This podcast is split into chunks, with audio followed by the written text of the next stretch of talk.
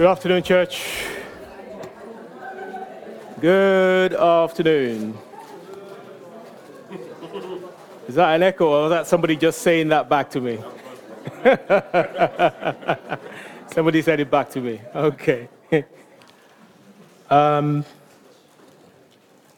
as we get together this afternoon um, and looking at this um, opportunity for us to sit together and receive instruction from the Word of God, I'm encouraged um, because I believe God is doing a great work here. I believe God is, is indeed building us up. Just like we have it as our vision to be a healthy church that's equipped to disciple and faithful on mission. Um, I believe God has led us to this time where we're actually spending time in one of Paul's letters to the church in Corinth, way, way back then, um, in this series that we've entitled Grow Up. And of course, in growing up, um,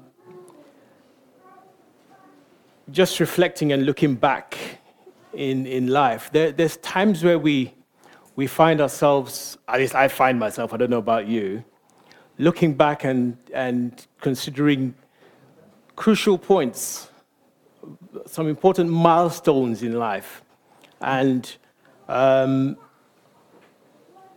just thinking and in reflection, thinking, wow, if I had done this back then, uh, life could be quite different right now.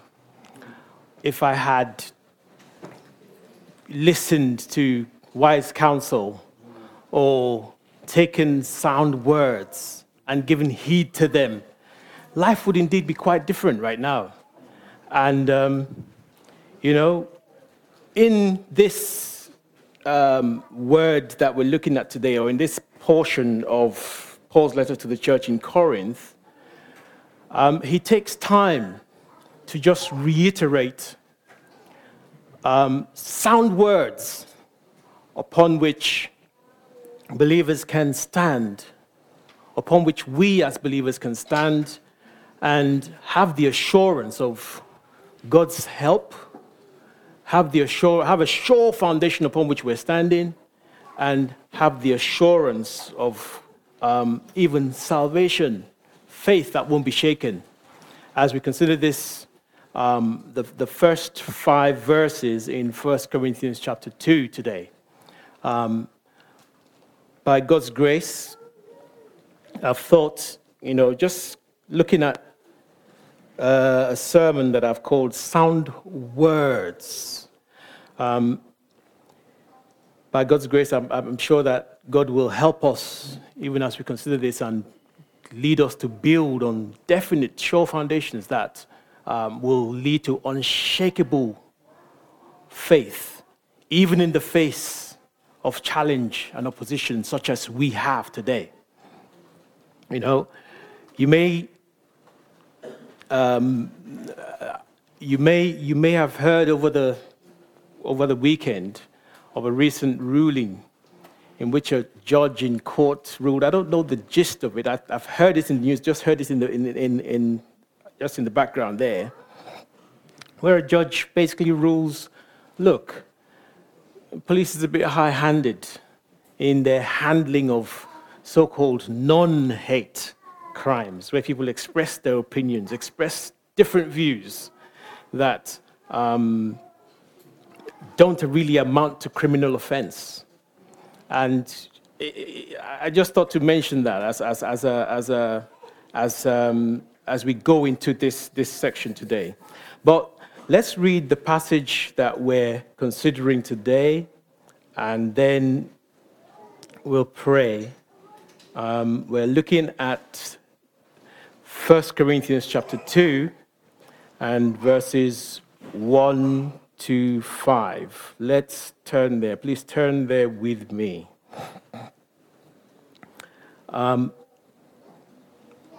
and when I came to you, brothers,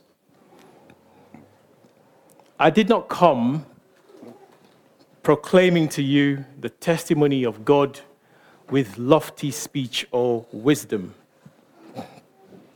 For I decided to know nothing among you except Jesus Christ and Him crucified. And I was with you in weakness and in fear and much trembling. And my speech and my message were not in plausible words of wisdom, but in demonstration of the Spirit and of power, that your faith might not rest in the wisdom of men, but in the power of God. Let's pray. My Father, I, as I stand here before the church, I pray again. Pray again, Lord, for your power. I pray again for light as we walk this path. Um, that you have inspired Paul or his companions to write for us to look at again today.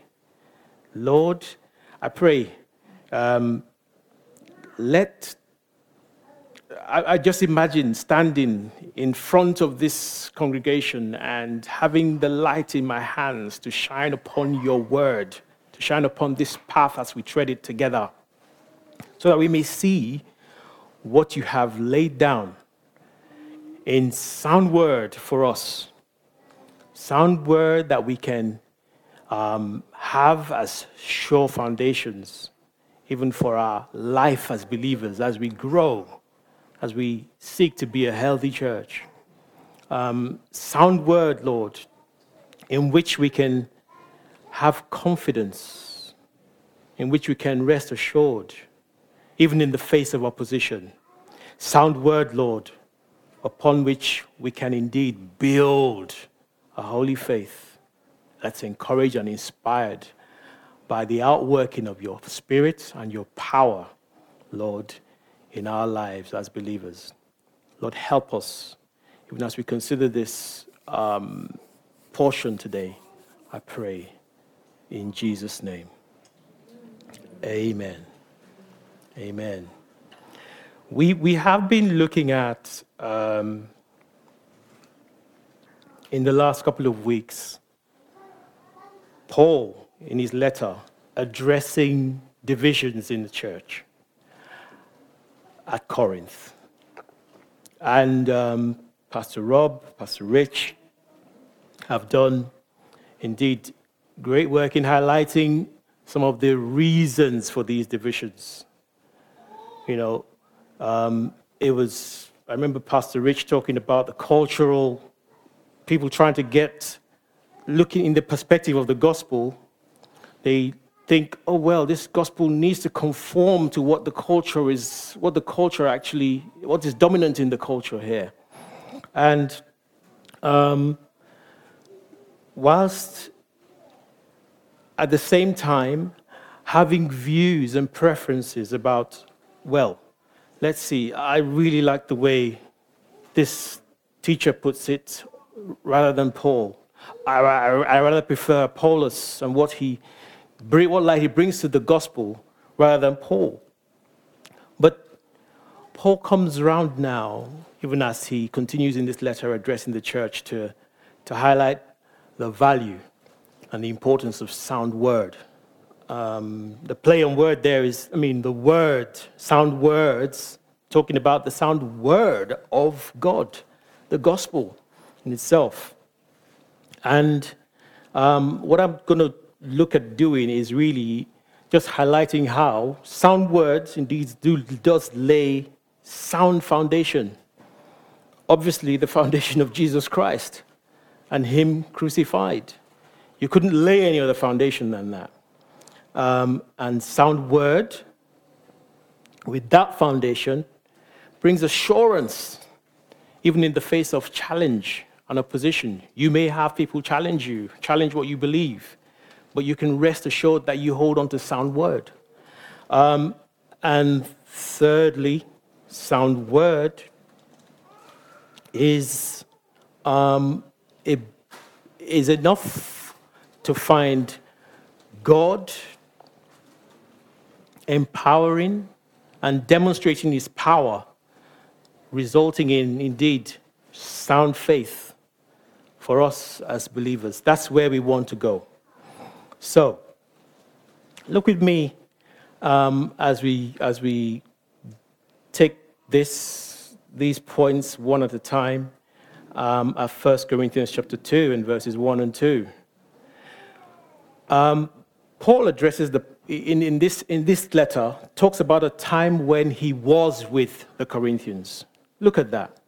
He says, and, and when I came to you, he was with the church in Corinth at some point. Uh, brethren, he said that when I came, I did not come with superiority of speech or wisdom, proclaiming to you the testimony of God, because I determined to know nothing except Jesus Christ and Him crucified. Um, the account of this we can see in um, Acts chapter 18. Acts chapter 18. Uh, you will see where Luke records the account of Paul's visit to Corinth.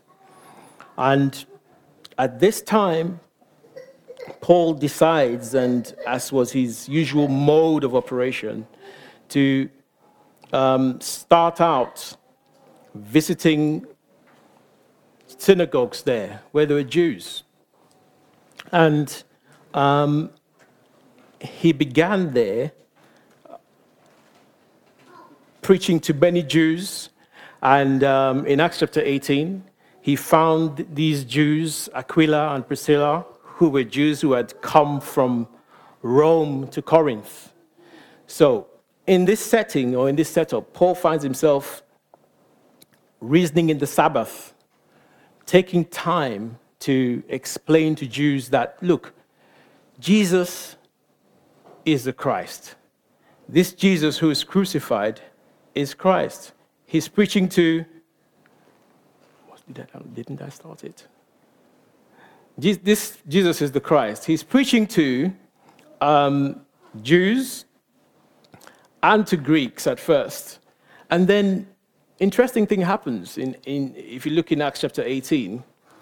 He's also, when some of some, some others of his, of, his, um, of, his, of his crew come around, Silas and Timothy, Paul takes time to actually testify specifically, in particular, to the Jews.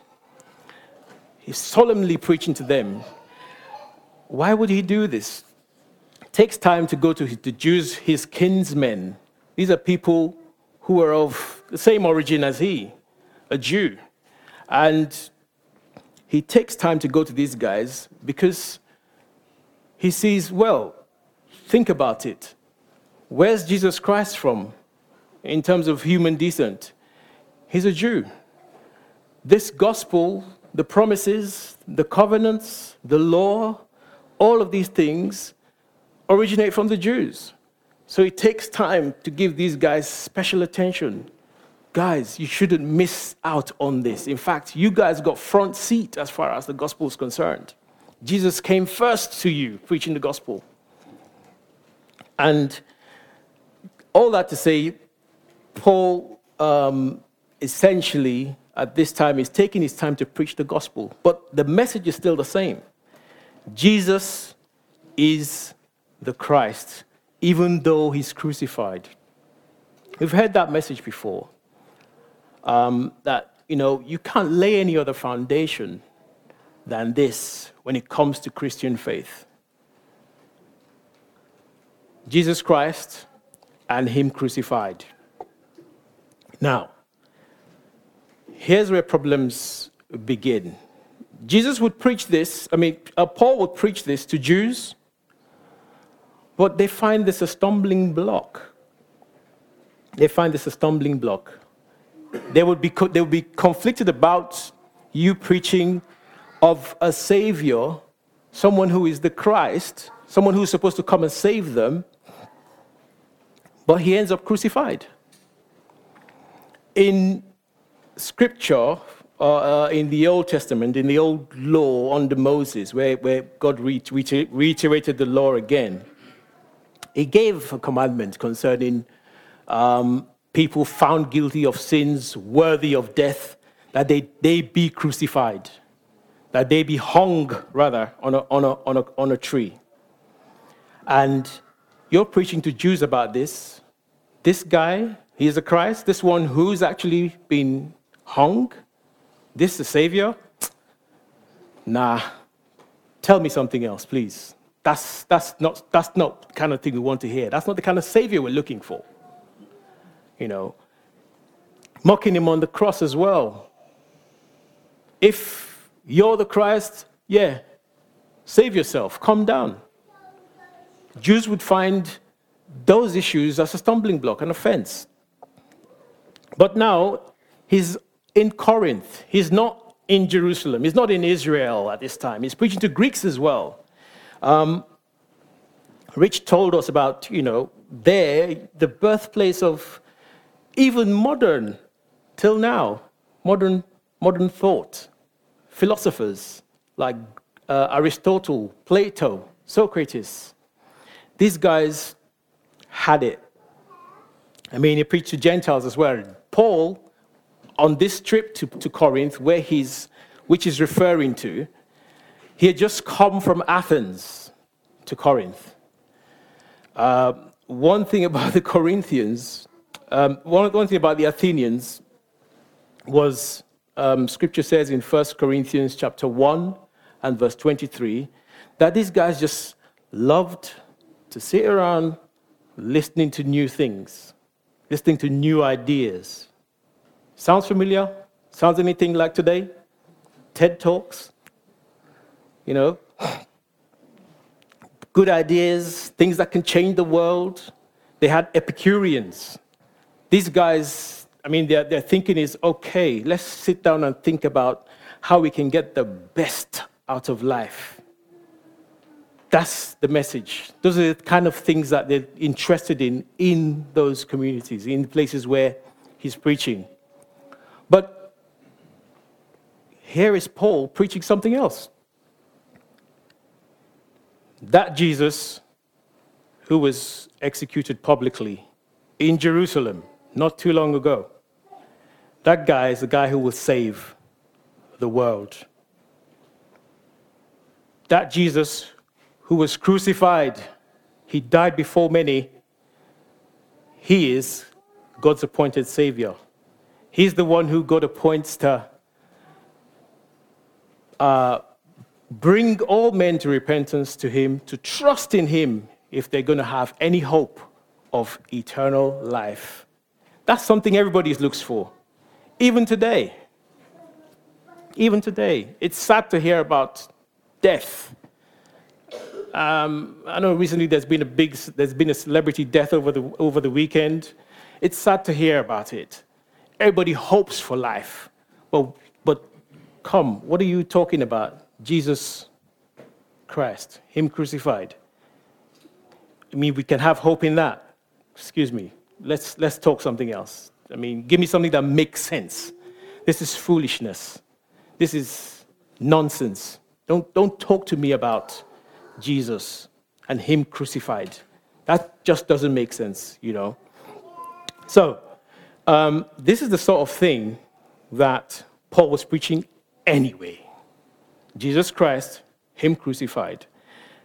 To Jews who would find Jesus a stumbling block because he was condemned to death by them, to they reckoned him worthy of death. To Gentiles who just want more interesting things, not come tell us about a man who died and then now you're saying he rose again. interesting. Tell us something else. Maybe you've had too much to drink this morning. This is a really funny, wacky idea. Where is he heard of that? Anyone who dies is raised to life again. What are you talking about? It's not uncommon you will have that sort of reaction even today. You will have that sort of response today. Do you talk about faith? Do you talk about what you believe to others? Do I talk about what I believe to others? Do I tell them I believe in Jesus, that Jesus is the Savior of the world, not Donald Trump? No, not Xi Jinping. I don't know what his name is now. What's his full name? The Chinese president, Xi Jinping. Not Xi Jinping. you know, even if they say, oh, yeah, there's big plans. The guy's going to take over the whole world. He's soon going to be ruling the world. We've sold him Huawei. You sold him our, our, our networks. Now we're selling him HS2. He ain't going to save the world. All those things will pass away. This is not hate speech. One day, let me, let me include myself. One day, if Jesus tarries, if we live, if there's another 200 years more for all of us here, we'll all be dead. But here is Jesus, He is Savior. God's demonstrated it by raising Him from death. Amen. That's sound word. Preach it. Preach it. That's sound word. You will get challenged you will get challenge. But word indeed brings assurance in the face of challenge and opposition. Come with me to um, verses 3 and 4 in 1 Corinthians. Paul, referring to his visit, says, I was with you. I was with you in weakness and in fear and in trembling. You'd be like, wait a minute, we're talking about Paul. If you've if you're familiar with the Bible, or let me say, if you're not familiar with the Bible, this guy, Paul, an apostle, like somebody appointed by this Jesus himself to preach about Jesus. Not only did this guy go about preaching, this guy penned loads of the letters in the New Testament. Okay? Even if he didn't pen them personally, he had people pen them for him, right? What we're reading from is one of them, one such letter. But the man saying, I was with you in weakness, in fear, in trembling. What are you afraid of? You're the apostle. Weak for what? Let's see together again in Acts chapter 18. In Acts chapter 18, remember I told you Paul had devoted himself, if you look from verse 6, he devoted himself to preach to his brethren, his kinsmen. I don't know where lots of you are from. Sorry, Suzette, most of the time I was thinking about this, I, was, I, I thought about you preaching, preaching to your, you're from Gambia, right? Huh? Ghana. Where did Gambia come from?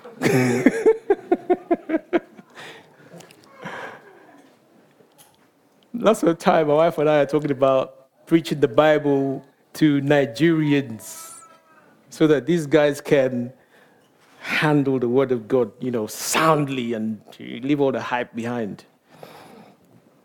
You might have such desires as well to preach to your brethren, people you know, people you love, you like.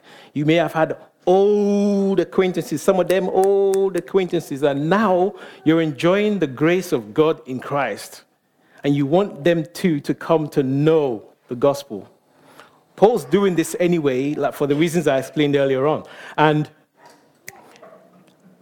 guess what he gets?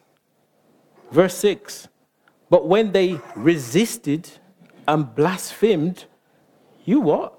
Resisted why are you resisting this guy? The word here is defined as they arranged, they ranged themselves in battle or they stood in opposition. They set themselves in opposition to Paul. Of course, who wouldn't be afraid? Here we are in Roman country. We're not in Israel. I'm a Jew. I'm going to my Jew, Jewish brothers to preach. And then they're like, Chairman, get lost. We're not interested in this nonsense. And there's And, and guess what? You, you find later on that these guys set themselves, in Acts chapter 18, you, you can read it there. While Gallio was the proconsul of Achaia, the Jews with one accord. Can you imagine? All the Nigerians in the UK gather around and say, We're suing Bertram to court for hate speech or something like that, for preaching things that are against the law in this country. Paul finds himself with these people, stood against him, opposed to him, and not just that, they cussed the guy. Cuss him as well. You must be bleep, bleep, bleep. Who wouldn't be afraid? Who would not be afraid? Have you tried preaching to someone and you thought, okay, everything would go down nicely? This guy, me and this guy are tight. We've had lunch a few times, you know? And then one day at lunch, I just start to say, you know, bruv, I really love you, you know, but let me tell you about Jesus Christ and Him crucified. And the next thing is, gets up and distances himself from me. And besides that, threatens to, you know, sell me out. I don't know what the exact circumstances were, and I've made these examples before with Felix Ngole, the guy who got expelled from Sheffield University. Was it Sheffield or Coventry? Can't remember. But he's since been reinstated anyway. This guy found himself basically outed. It's not like the gospel is something you want to hide. But it probably seems like, is it something you want to hide? You careful about how you speak about the gospel at work, to a workmate, to a service user, to a client? I mean, we've had several incidents. You know, the most popular one I remember, um, the registrar at um, Lambeth Council, or was it Southwark Council, who just got, look, just go. You can't do this job anymore. We, we employed you to do registrations, civil ceremonies, and now you're refusing because of what? This is your Jesus. Hello. Leave the job for us. Or, or, or she resigned, or she was, I think she went, she uh, took, took them to court for constructive dismissal. All account of Jesus Christ. Was she shook? What did she do? What do you do if you find that people would oppose you or re- resist you or stand against you for preaching the gospel? Maybe reinvent ourselves, change the gospel, make it more user friendly, um, make it more inclusive. You know, but Paul did this. He stood assured and um, determined look,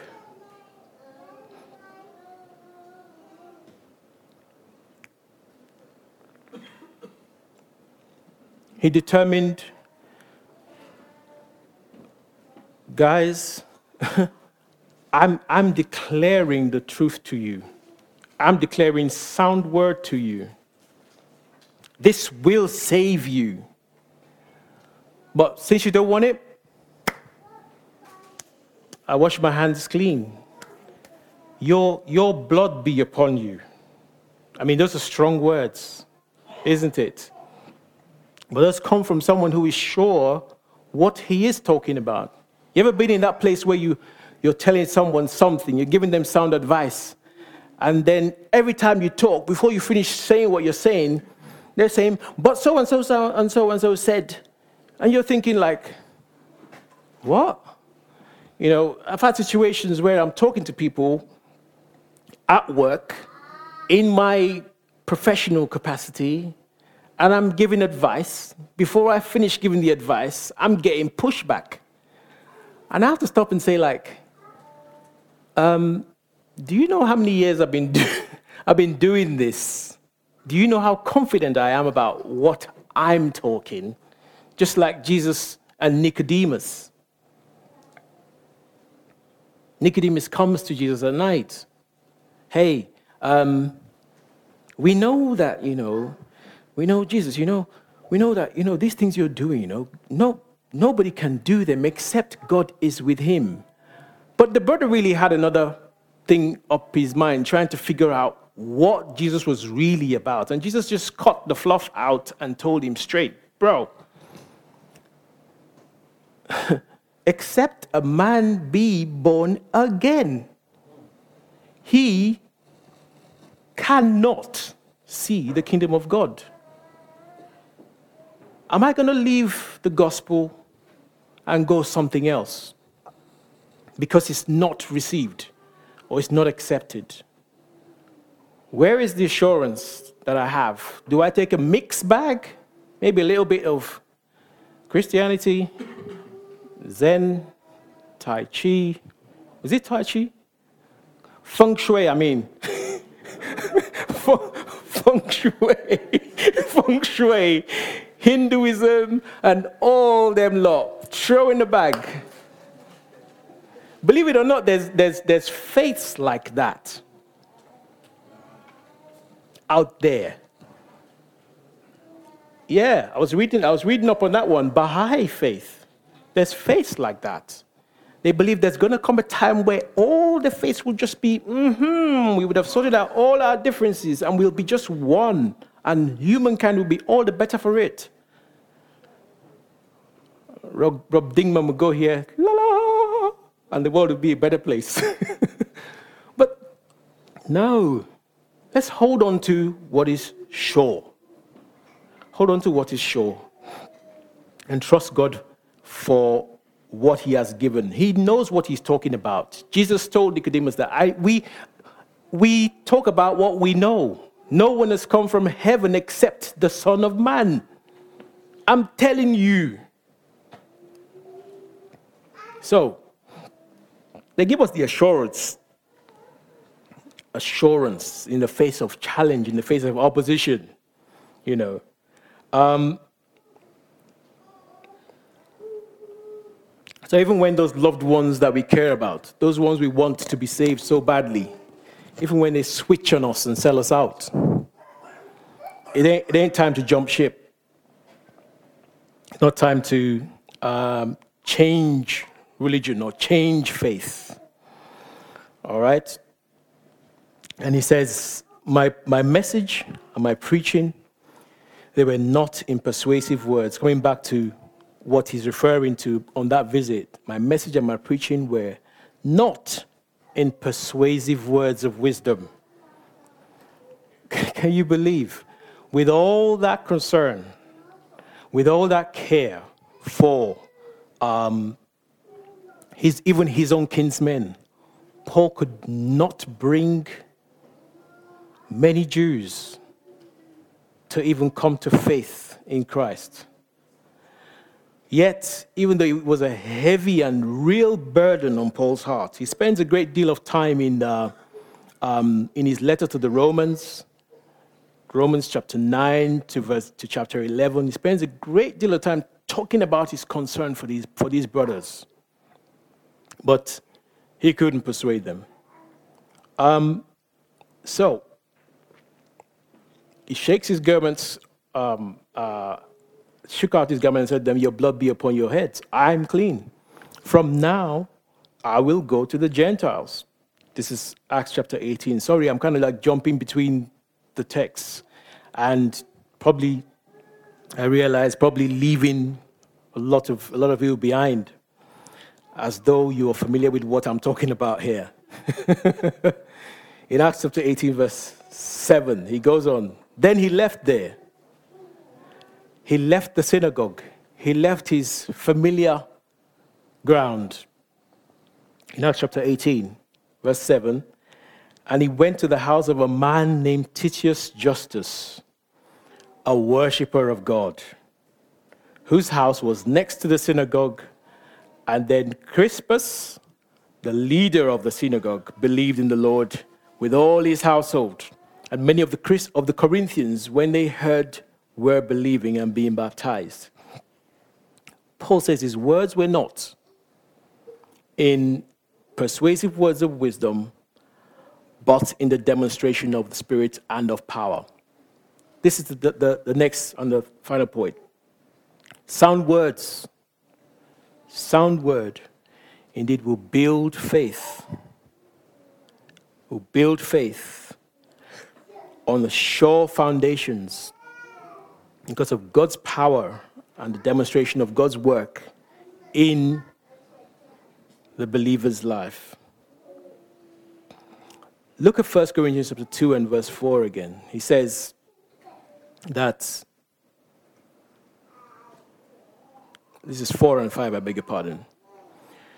And my message were not in persuasive words of wisdom, but in demonstration of the Spirit and of power, so that your faith would not rest on the wisdom of men, but on the power of God. You see, um, Paul finds himself encouraged, even in the face of this opposition. He finds himself encouraged, not by himself, because he's already talked about himself being weak, being in fear, being in trembling. I didn't mention the fact that this guy had an ailment for which we cite and remember the familiar uh, uh, uh, popular verse you know, where he prayed about this weakness and, and asked God many times, and God said to him, My grace is sufficient for you. You know, my power is made perfect in weakness. In other words, in the time where we find we can't, we don't have the energy, we don't have the sufficiency, we don't have the word even, put all our knowledge together and lay the gospel down simply. You might have an approach you might have a message and a method in preaching, but God comes into his own. Is that correct to say? God comes into his own? The power of God comes through. God delivers. God works mightily on behalf of those who are faithful to his sound word faithful to his message, faithful to God's call. If, if the message is Jesus is the Christ and Him crucified, look to Him for everlasting life, we're con- constantly preaching that, staying focused on that, we'll find the power of God available to help, even in the face of adversity. So, switch over now to the, to the account, to the record of, of Paul's visit, Acts 18, chapter, um, from, from verse 9. We'll see Paul is encouraged. It's, I was a bit curious, like, Luke, how come you know these things? How come you know that the Lord spoke or said to Paul in a vision at night? the, the record is there, Acts chapter 18 and verse 9. And the Lord said to Paul in the night by a vision, Do not be afraid any longer. Don't be thinking about, you know, bailing out of town, Paul. But go on speaking and do not be silent. By this time, of course, people have already resisted him. People have already formed themselves into a group to, to charge him and are opposed to him. They've cost the guy, like, you're talking nonsense. The Greeks, too. Dude, you, you don't have a point. This is a nonsense. Somebody's actually told me once to my face, this is a nonsense. Meanwhile, the same guy who I'm talking to, we were just talking about his babies and they had them baptized in church and all that. And I'm talking, and then I now think, oh, there's, there's a door opening to talk about the gospel. And I start talking about God and Jesus crucified. That's a nonsense to my face. I'm thinking, what?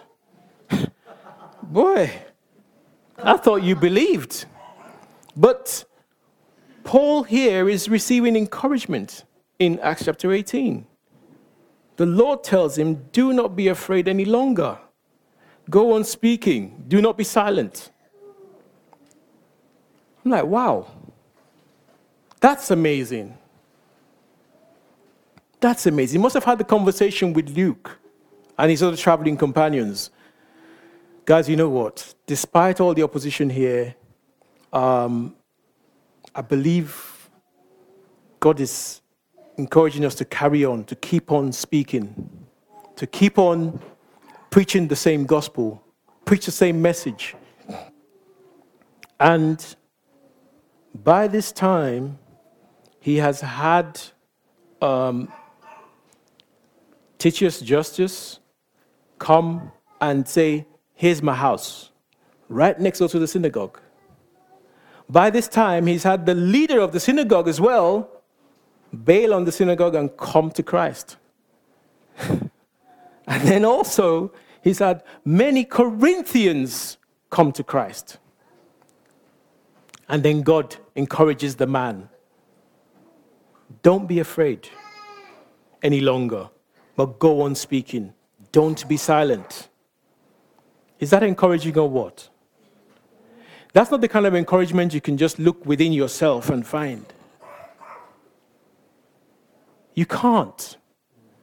If truth be told, I bet you, like me, there's many of us here who are careful what we say at work about Christ. Careful what we say to colleagues about Christ. Careful what we say. I mean, come, if this was not, careful what we say on the train. You might hear somebody on the train just suddenly say, Good morning, ladies and gentlemen. I want to tell you that Jesus loves you. You might be like, Boy, that woman is bold. I wouldn't dare to do that. Public disturbance. That bit about public disturbance was probably the devil saying that. Not, not I mean, with fear. And here's what Paul gets to hear don't be afraid. And guess what? No man will attack you. For I am with you, no man will attack you in order to harm you. So it's true. What those guys had set themselves up against Paul. Here's the Lord Himself encouraging Paul. I don't know what encouragement you've had when you're opposed in terms of speaking the gospel. I wonder does it call for us to kind of look back and see what kind of word we're speaking, if we're speaking at all?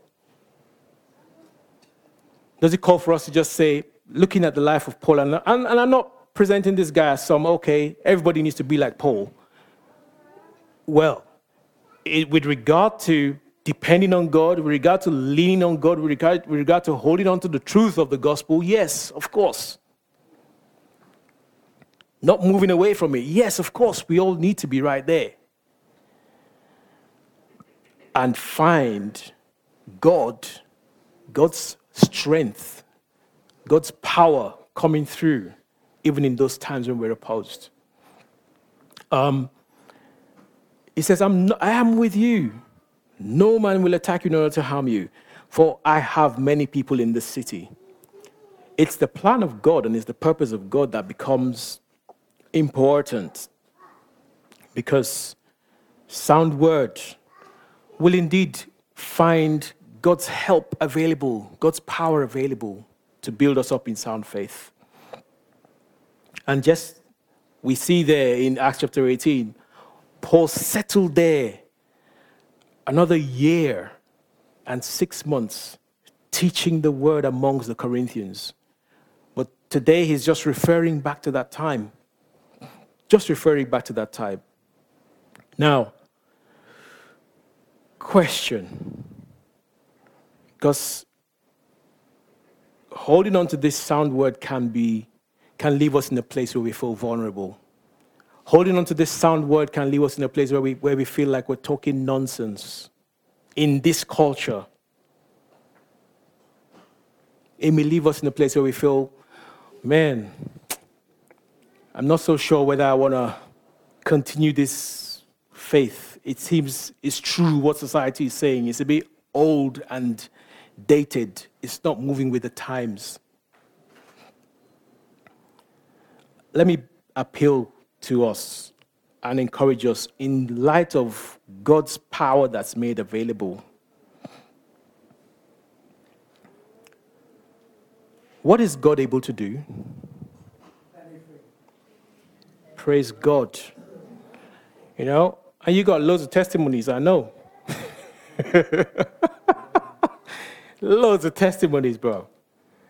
Anything. But it makes it just it just it, it occurred to, to me, even as we preach the same word, Jesus Christ and Him crucified. Foolish as it seems, what does that tell you about God's ability? What can God do? Even to the dead. Hello? Ah, it's just Arvin, sure. What can God do to the dead? He can call him back to life like that. That's sound word.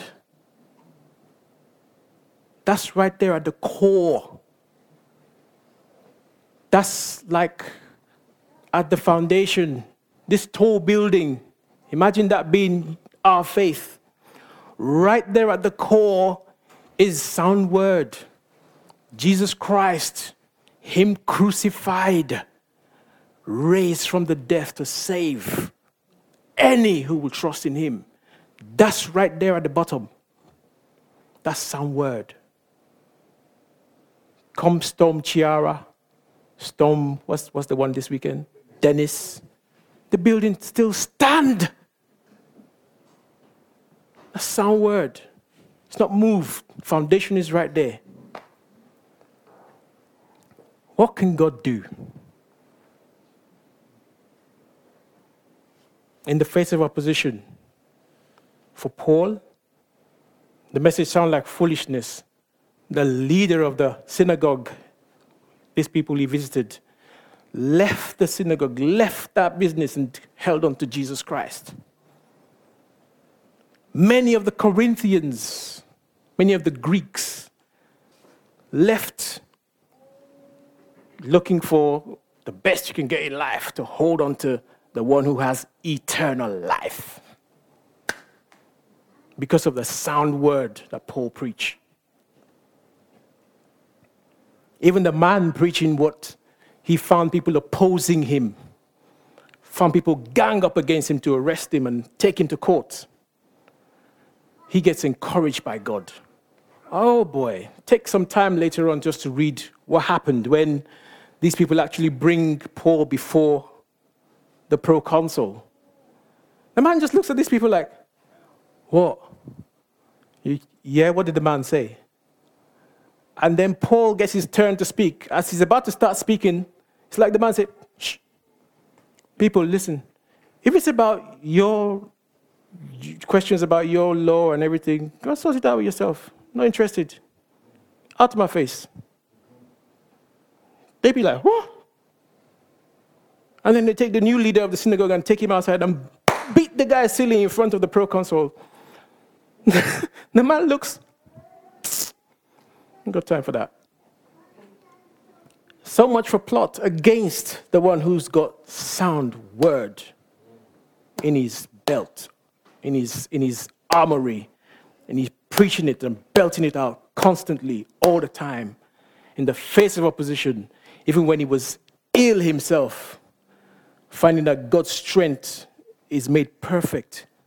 God's delivering for him. Bring him a new venue. Bring him loads of people. Bring him a, a full Bible study for one and a half years. Boy, that's what sound word can do. Do you want to grow as a believer?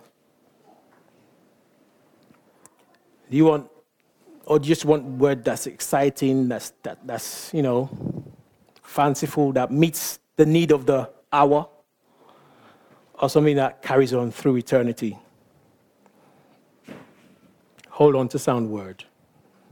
Hold on to the word, even of Jesus Christ, Him crucified. God's power will be made available. our faith will be built up because we'll see God demonstrating his power and his strength even in the face of challenge because we hold on to sound word, even the gospel of Jesus Christ. Let's pray. Father, help us, please. Help us in this day, in this age. The word out there is um, these guys just spout nonsense from these archaic and medieval books that don't even keep up with the times. Don't recognize that times are changing. When indeed your word establishes everything endures forever. It's the hearts of men that change. It's the culture of men that change. It could be one thing today, and in a few years' time, it's different. But Lord, help us to hold on to your word that endures forever. Jesus Christ and even Him crucified. Yes, for He is the living word and was before the foundation of the world, that came, was the light of men, that gave light to the world. Ah, that is the foundation upon which even this church is built. Lord, help us to hold on to the sound word, the Lord Jesus Christ and Him crucified. That nothing that we see, experience, or encounter would hinder us from staying true to your word or cause us to change course and think differently about the Lord, but rather that we'll find your power and your help available, that we may grow and find that you're true and you're truly faithful, even to your word and to your course, to your purpose, and to your call. Help us, Lord, as a church together, even as we give ear and take heed to your sound word. We pray in Jesus' name. Amen.